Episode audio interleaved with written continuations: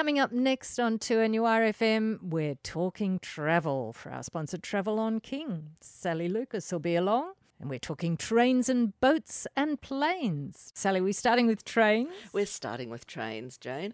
Um, and this is, if you've not heard of them before, Golden Eagle Journeys. Now, they are celebrating next year a centenary of building the Trans Siberian Railway and Golden Eagle is one of the luxury trains. Now, as you probably know, Jane, in the past, there's been some very uncomfortable train journeys traversing Russia, which was originally called hard class and soft class in the old days, and I don't even think soft was all that soft. However, you can do it in luxury now, and you have been able to for a few years. But what they're doing next year, they're offering some, I guess, additional journeys to celebrate the centenary of the railway, which connected with, of course, Moscow on the um, east and Vladivostok on the, west rather on the west i'll get it right in a minute on vladivostok on the east so it is the longest rail journey in the world so it must cover an amazing amount of variety of landscapes well it does and even just one of the places i remember when we've talked about it quite some time ago, probably Jane now, might even be a couple of years ago, Lake Baikal, where they often make a stop. I think it's the deepest lake in the world. Like no one's actually ever got to the to the bottom of it. So you know, you, you go around you these you know you circle around that lake as well, which would be fascinating in itself. But however, we'll get into what's happening for next year anyway. Um, these trains are they're called private trains. They're luxurious private trains. They feature ensuite accommodation. You have beautifully appointed restaurant cars, and they also offer guided off-train excursions along the way as you go. Um, so you're experiencing a journey which is really unrivaled in both style and comfort. It's it's not hard class at all. Um, now, as I said, next year they're having some itineraries ranging from 13 to 15 days, and these are as follows. One is called the Trans Siberian Express Siberian Discovery. So, once this Trans Siberian Railroad was opened, it unlocked vast areas of Siberia to settlement. So, what they're doing is they're taking on a once in a lifetime opportunity to, when you're getting off the train, to explore some of the region's lesser known places and communities that only became established because of the rail link. They're also going to take you on a rail link called BAM. Now, I may not pronounce this correctly, but it's three words Baikal, which is the lake, Amur, a M U R, Magistral, M A G I S T R A L. Now, it was built as a strategic alternative route to the um, Siberian Railway, the Trans Siberian, and apparently it's considered an extraordinary engineering feat that traverses challenging terrain, which takes passengers to some of the uh, Siberia's most dramatic and untouched landscapes, which they've not included before. So that's fantastic. And then another one they're doing is not just Trans Siberian, um, or another train journey, should I say, that that's not Trans Siberian for next year, which is new, is a Champagne Express. Now, it's a new 15 day itinerary to be undertaken by the Golden Eagle Danube Express and it will be taking you from Budapest to Paris via some of the world's most fascinating cities, including Vienna, Verona, Monte Carlo, as well as visiting some prestigious wine cellars, champagne houses, etc.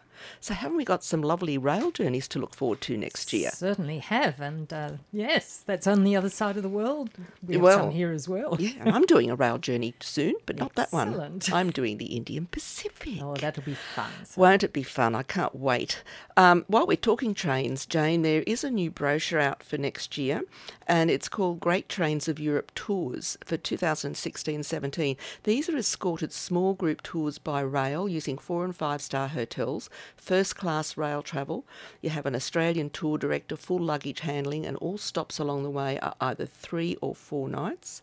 Many of the tours now have no solo, solo supplement and also kids stay free. So if you're interested in train journeys and you like to do it as more like a tour, so it's organised and you're not having to hop on and off the train and cart your luggage on and off trains and transfers and then find some accommodation or whatever, this might be a nice option for those that want to do train travel but in a group organised basis rather than individually. So there's lots on offer for rail for next year. And lastly, Jane, also now a lot of the rail operators in Australia or the rail suppliers for Europe can now book ferries which was something we couldn't always book before. So that's a good thing to know, to know now. It includes Italy, Croatia, Greece, the Greek islands, and so on. And you can book most ferries up to four months in advance now, which you couldn't do before either. So keep that in mind if you're thinking of doing any ferry travel. Excellent. Right, we're talking travel, thanks to our sponsor, Travel on King.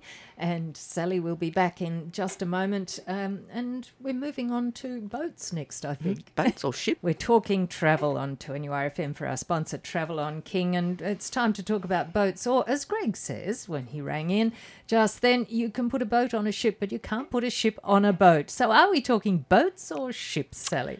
Initially, initially, ships. Right. But I might move on to boats. Good. Let's start with the ships.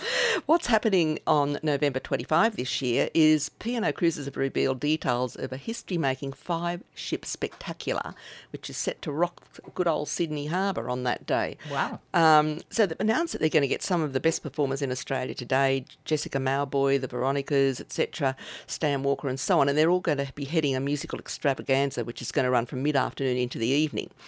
They'll also be joined by 20 other great music live music acts as well as 10 DJs who are going to be across all the decks of the ships.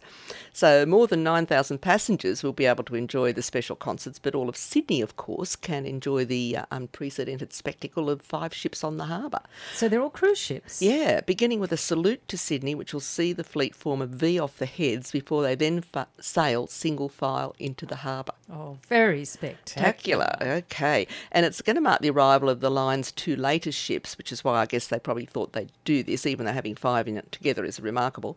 Pacific Aria and Pacific Eden, uh, which will be officially named as they sail past Sydney's Fort Denison before they arrive into the harbour. Nice. Now, when is this happening? The 25th of November. Right. So isn't that fantastic? I reckon it'd be just a wonderful thing just to go and see, just to see the five ships coming in. And um, you dashed out to the head and saw them line up in V shape, hopped in your car, raced back into town, and watched them all do whatever they're going to be doing. So keeping that in mind, I thought, wow, that would be just something really spectacular if you want to go down to Sydney for that particular day or date, or have a night or two down there. It would be just a wonderful all thing to do. Would be fun. Now, this I think could be a boat story. Okay. Greg Moving might. Greg might like to uh, listen in and, and confirm, but I'm talking about Star Clippers, which I don't think are really ships. They're more like yachts. Okay. So they're large yachts, Greg, rather than ships or boats, probably. But they've got a range of sailing itineraries now going through Malaysia and Thailand, which is lovely. So we've had them around Spain and areas of the Med and around the Caribbean, but now we've got them in almost in our own backyard in Thailand, Malaysia area. So there's a range of lovely eight day itineraries doing different itineraries in those areas. So you just need to check with your travel agent. Star Clippers, just remember them, and they do have a range of programs in other areas as well. Jane, I just thought I'd mention because river cruising is so popular at the moment, you know, we actually get inundated. Oh, that's a good word, isn't it? River cruising. pun, pun. Didn't mean that. Um, with inquiries for it. But there are different classes of river cruise ships and they have different capacity and different amount of vessels and so on. So I just thought, just sort of give you an idea of some of the key you know players in the marketplace. Of course, you've got Scenic, and theirs are definitely five star luxury, and they take about 167 passengers, and you have private balconies on that. They have gratuities include, included, and they have 15 vessels in their fleet, and they mainly cover the Rhine, the Main River in Germany, the Danube, and then France and Russia. You've got Viking River Cruises, who are also luxury, and they take just under 200 guests, and they have full verandas and French balconies, and they cover a lot of Russia, but also other parts of Europe and China and South, Southeast Asia. Avalon is considered premium.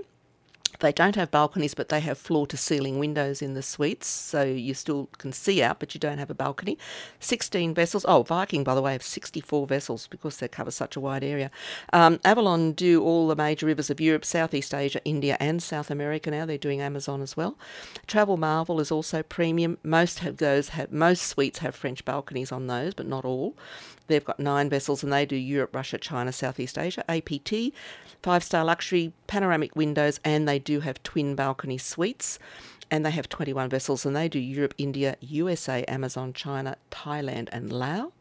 Pandaw's a wonderful, uh, beautiful wooden vessel. It's it's luxury in a sense, but they call it colonial because it's done in the older style of the old river boots, but it, riverboats, sorry, but it's still um, very very well done and well presented. And they do Burma, Vietnam, Cambodia, Laos, and India. And they're going to have 15 vessels by the end of this year, and they only take 60 passengers, so it's very intimate. And then lastly, you've got Uniworld, which is also luxury, and they have balconies on some ships, but you'd have to check because they have 14 ships and not all have balconies. And they mainly cover Europe, Russia, Egypt, Asia, and India. So that just has to give you a bit of a rundown if you're interested in who does what where. And we'll talk travel again next Friday after the one o'clock news. Thank you, Sally Lucas. Thank you, Jane. We do it thanks to our sponsor, Travel on King on 2NURFM.